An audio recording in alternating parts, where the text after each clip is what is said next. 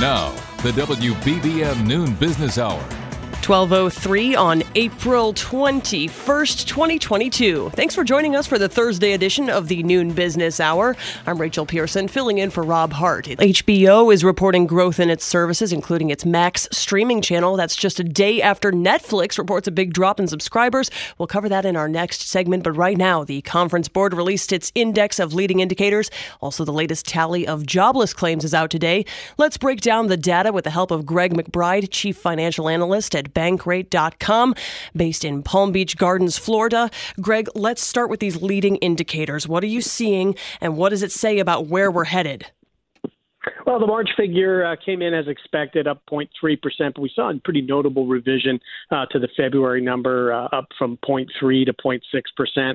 And I think, Rachel, the, the, the main driver here is the rise in long term interest rates uh, when we see the steepening of the of the yield curve like that, uh, it does uh, tend to to indicate strong economic growth. Of course, the flip side to that is this rise in long term rates is also indicative of the high inflation we've seen and the aggressive action we expect from the Federal Reserve. So, you know, what's a positive leading indicator now might not be so positive later this year if the Fed has to get particularly aggressive on rates in the interim. How does the ongoing war in Ukraine compare to what we've already experienced when we're when we're looking ahead here? Well, it's created a ton of uncertainty. It's also driving uh, additional inflation pressures. I mean, we were already at a 40 year high in inflation even before hostilities broke out, and now it's just added more to that, particularly with regard to uh, commodities and agricultural products. Course, you know, uh, both Ukraine and Russia, big exporters of, of many uh, uh, agricultural uh, commodities like wheat and grains, and not just you know, the oil coming out of Russia. So you're seeing inflationary pressures, and those have follow-on effects. They they they trickle down to everything else. Uh, you know, everything that you buy off the shelf in a store, it had to get there via transport in some way, and so you see those higher oil prices that feeds through uh, to uh, a lot of downstream products as well. Let's shift gears to the weekly uh, jobless claims report, showing that the labor market r- remains pretty tight. Yeah, really good news here. I mean, the, the job market is is great. I mean, it, you know, you saw a slight downtick in, in weekly jobless claims at a very low level very indicative of a tight labor market. Uh, the continuing claims uh, are the, the lowest in more than 50 years. And here's what's significant about that the labor force is now twice the size as it was back then. So just really kind of puts in context how strong this, this labor market is. It's tough to bring in new people, and so employers are much more likely to hang on to the people they have. So, uh, we, you know, the other takeaway here these jobless claims are uh, for the same week in which the monthly employment report that we'll get in a couple of weeks is being conducted. So this bodes very well for uh, still more uh, continued strong job job growth. And on the manufacturing front, activity, at least in the uh, Philadelphia area, increased less than expected. Yeah, it, you know, the inflation is, is really having an impact here too. You've got inflation, you've got tight labor market, and uh, you know that you've had a lot of supply chain constraints, and that supply it, it contains you know not just components, but it's also on the labor side. If you can't uh, fill labor shortages, it's tough to meet those production uh, deadlines, and you know that has, that too has a downstream effect. Thanks so much, Greg McBride, Chief Financial Analyst at Bankrate.com, based in Palm Beach Gardens, Florida. Coming up, the latest in the streaming wars, including one service that's shutting down. Information to make cash and save cash. The WBBM Noon Business Hour continues. HBO Max is showing growth while the end is reportedly near for another streaming service. Let's get the latest from Tim Hanlon, founder and CEO of the Vertere Group here in Chicago. Tim, great news if you're HBO. well, possibly. Um, HBO Max uh, is uh, pretty much on fire. It's uh, it's capturing a lot of audience, uh, as is Disney Plus, uh, in uh, the wake of Netflix's early advantages over the years. Um, but as I'm sure we'll talk about in a second, HBO is part of a much bigger conglomerate now that has got some other aspects to their life to figure out, and that's much more corporate with the um, uh, absorption by Discovery Networks to now create uh, Warner Brothers Discovery, which now HBO Max fits into. So it's a good thing for for the new ownership uh, to to inherit a um, fast growing uh, and frankly uh, technically getting much better uh, in terms of uh, uh, the process and the app and, and the, its functionality uh, of HBO Max. But uh, it's an aggregation of lots of things, and it's a big corporate entity. And uh, we just saw some news today that uh, one of those pieces uh, is actually going to go away as of uh, the end of the month. And that, that piece is, is CNN Plus, which announced today that it's shutting down effective April 30th. Uh, keep in mind, it launched earlier, it was just a month ago. And now uh, we're just seeing that the, subscription, the subscribers aren't there. And I, I do believe that this merger, this uh, decision was part of that merger that was mentioned when it was uh, combined with Warner Brothers Discovery. Any indication on, on what the reasoning why people maybe just weren't viewing this? Yeah, look, I think uh, actually the whole CNN Plus idea was really more of a victim of circumstance and timing than anything else in terms of quality and whatnot. Um, you have to remember there was a uh, quite a distracting um, uh, and messy uh, uh, ejection of uh, Jeff Zucker, the longtime head of CNN, at the tail end of last year with some um, accusations and some um, oversight managerial issues with a with a, a colleague. Uh, and that sort of didn't bode well because he was the champion of that CNN Plus service. Um, and it was also launched literally weeks before Discovery Networks' acquisition of the parent company then of CNN Plus, uh, now called uh, Discovery, excuse me, Warner Brothers Discovery. Got to get that right.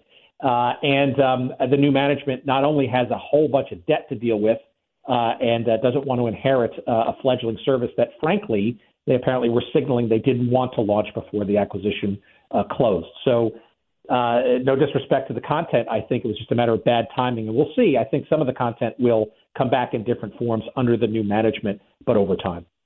Again, CNN Plus shutting down at the end of this month, while HBO reportedly growing subscribers by the millions. Up next, there's speculation the Fed will be aggressive in raising interest rates as it tries to rein in inflation. Money conversation that pays a big dividend. The WBBM Noon Business Hour continues. Well, there's speculation the Federal Reserve will be aggressive in raising interest rates as it tries to rein in inflation. And there's also a change coming to the Chicago Fed. We welcome David Jones, chairman of DM. MJ Advisors based in Denver, Colorado.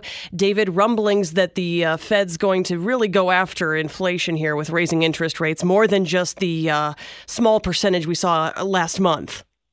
Exactly. Um, I think the Fed is ready to uh, make a strong commitment to take the measures necessary to restore price stability.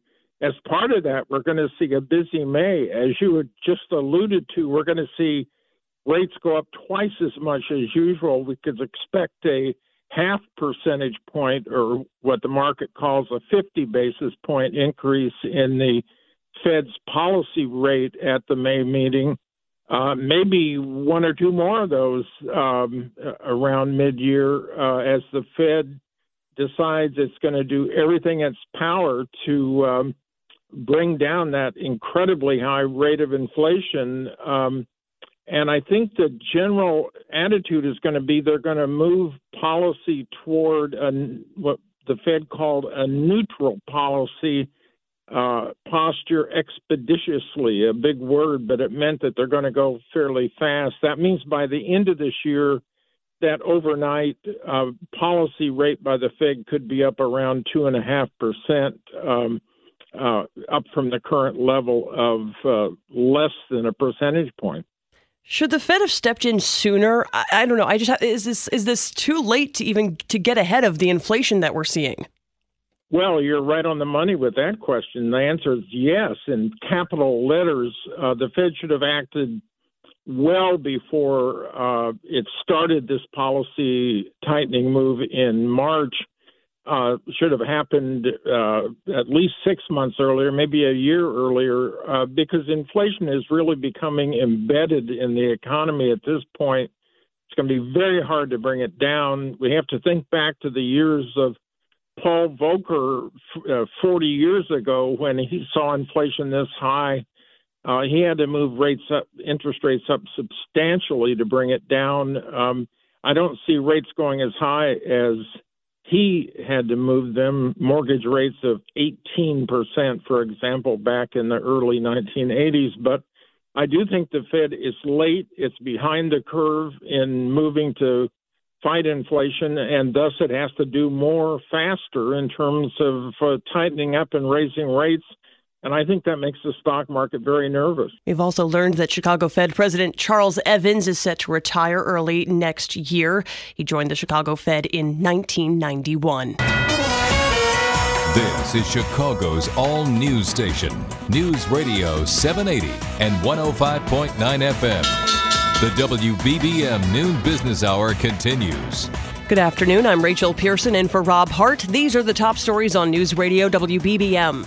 The United States is providing more military aid to Ukraine. Details just ahead in a special report from CBS News. On Technology Thursday, Tesla continues to fly high, even as more competitors enter the electric vehicle market. And airlines are painting an optimistic picture of the remainder of this year. WBBM Business, the market's mixed. The Dow now up 6 points, the Nasdaq down 78, and the S&P 500 down 14 points. AccuWeather says plenty of sunshine this afternoon as we reach high near 70 degrees. Temperatures fall to 47 tonight with chances for rain by morning. Tomorrow, cooler, a high of 59 degrees. Right now, it's 57 at O'Hare, 59 at Midway. It's 1231. CBS News special report. A key Ukrainian port city is on the verge of collapse. Mariupol has had no power for well over a month now. Things like food and water, medicines are practically impossible to get hold of. And they're living, sheltering, hiding for their lives in a city that has been razed to the ground. The BBC's Anna Foster. President Biden says additional military aid is on its way. I'm announcing another $800 million to further augment Ukraine's ability to fight in the East. This package includes heavy artillery weapons, dozens of howitzers, and 144,000 rounds of ammunition. CBS's David Martin on those howitzers. What a, a 155 millimeter howitzer is, is a very big gun. It fires a six inch projectile and it can fire it out to a range of 15 to 40 miles. The $800 million arms package brings U.S. assistance in total to 3.4 billion. CBS News Special Report. I'm Linda Kenyon. The best daily deal in Chicago. The WBBM Noon Business Hour. Well, the markets are mixed this afternoon as the Dow is up 23 points, the Nasdaq down 71, and the S&P 500 down 12. We're joined by Art Hogan, chief market strategist at National Securities, based in New York. Art, what do you make of it? Yeah, interesting week. We had uh, Monday was a was a pretty significant down day, and, and uh, one of the four days in a row that markets are down. Had a very nice turnaround Tuesday. Very broad market um, rebound, and and you know I think that stemmed from a lot of things, not the least of which is the markets had gotten pretty oversold bounce again yesterday, uh, except for the Nasdaq, and today we just have a complete mixed bag of results here. I think that's not unusual when you're going through earnings reporting season, and there's the uh, winners and the losers. Clearly, yesterday's loser was Netflix, and that's taking all of the streaming-related names down with it. Today's winner clearly uh, is Twitter. Um, I mean, it's Twitter and uh, Tesla and they're you know both kind of related, or at least maybe cl- more closely related as uh, as we progress over the course of the next uh, few weeks here. Right, and that's because Elon Musk is uh, offering a potential tender to purchase Twitter. I believe it's now uh, forty six and a half billion dollars in committed financing for the deal let's break this down because it's sort of uh, we you know it had been talked about and then it was put on pause and there was talks from Twitter of a poison pill to prevent it and now Musk is back saying that he's got backing uh, from some equity firms. So what are the next steps for for Twitter? Well, if Elon Musk actually gets this uh, financing together, which it looks like he's he's vetting that out now, but if he has potential investors uh, putting up 46 billion, and he put then he can find the other sort of call it 20 billion uh, himself, uh, which he certainly can. I think that uh, he's got about 25 billion worth of uh, Tesla shares that are uncommitted. Um, then he would actually be making an offer to each and every shareholder, right? That's what a ten, how a tender offer works. So that's how you get around a board turning down a takeover offer. You go direct to the shareholders, and if enough, if a if a uh, majority of shareholders agree to the tender offer, then the board has to concede, and the, and they're able to take this company private.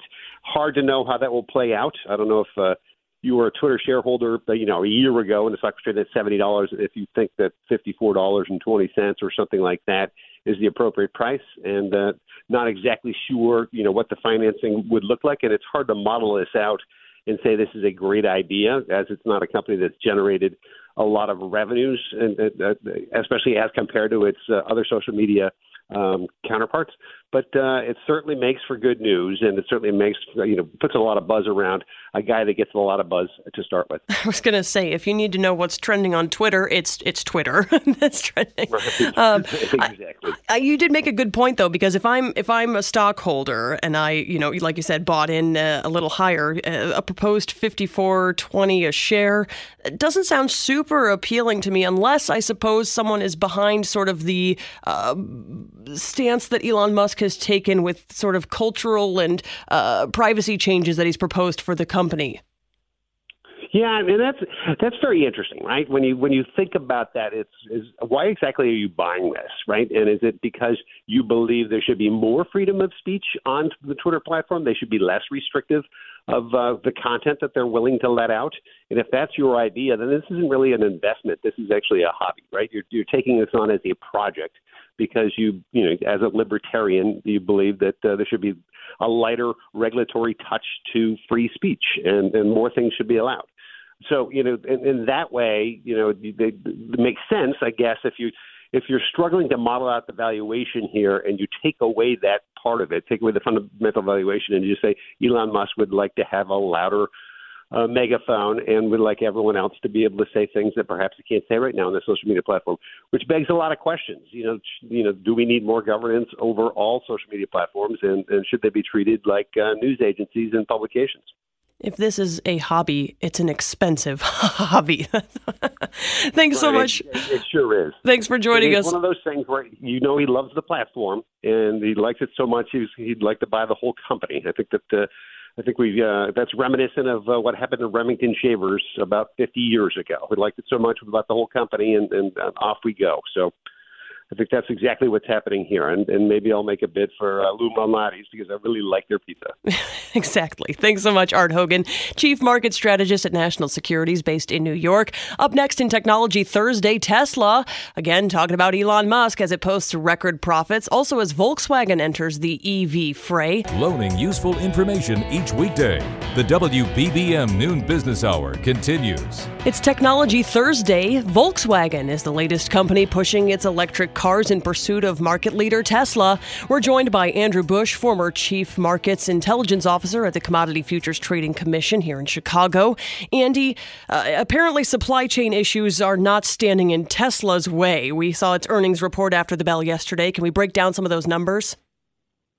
Yeah, I mean, they're just incredibly impressive. Um, they delivered 310,000 vehicles, which compared to Volkswagen's, they only delivered about 100,000. But it, it's the astonishing, eye popping revenue numbers that are just amazing. Like 18.76 billion in revenue, earnings per share 322 versus 226 expected.